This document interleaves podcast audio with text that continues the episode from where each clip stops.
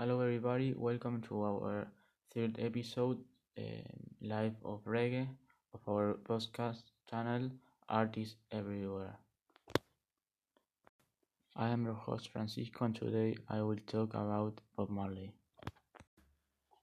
In 1960, with only 15 years old, Bob Marley formed a vocal group amongst whose member was also Peter Tosh, another of the important of the genres. In 1962, Jimmy Cliff, another future gig star, introduced Bob Marley to a producer and they recorded their first album, Do Not, under the name of the Dueling Wailers.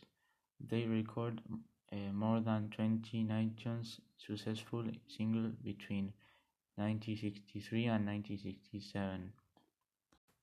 In 1963, Bob Marley returned Christianity to embrace the Rastafari religion, a Caribbean religion political movement that owes its name to Rastafari, that is, Emperor Hail Selassie of Ethiopia, and which proclaimed that the inhabitants of the West Indies came from Ethiopia and they would return to their region of origin. That same year, the band dissolved and already constituted as the Future Wailers. They rolled from there to there, from independent label to independent label, and writing songs from others, until in 1972 they signed a good contract with Iceland Records and released Cat A Fear. That would be the first LP group reggae as such a work that received high praise from the critics, which was followed by a long tour of the United Kingdom and America.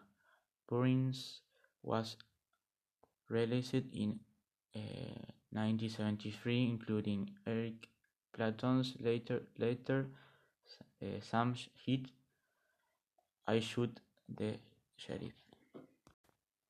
Robert Nesta Marley was a Jamaican singer, songwriter and a musician, considered one of the pioneers of reggae. His music career was marked by fusion elements of reggae, ska and rocksteady, as well as his distinctive vocal and songwriting style. Marley contributes to music, increasing the visibility of Jamaican music worldwide, and made him a global figure in people culture of over the decade. Over the course of his career, Marley became known as a Rastafari icon. The album edition followed one another with increasing success, making Bob Marley one of the most appreciated people in his country.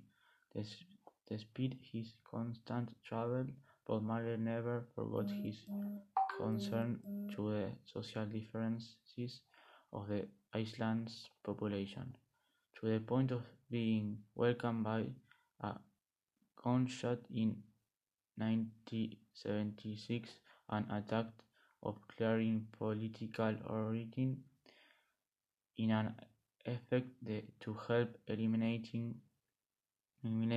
the violence between the different factions.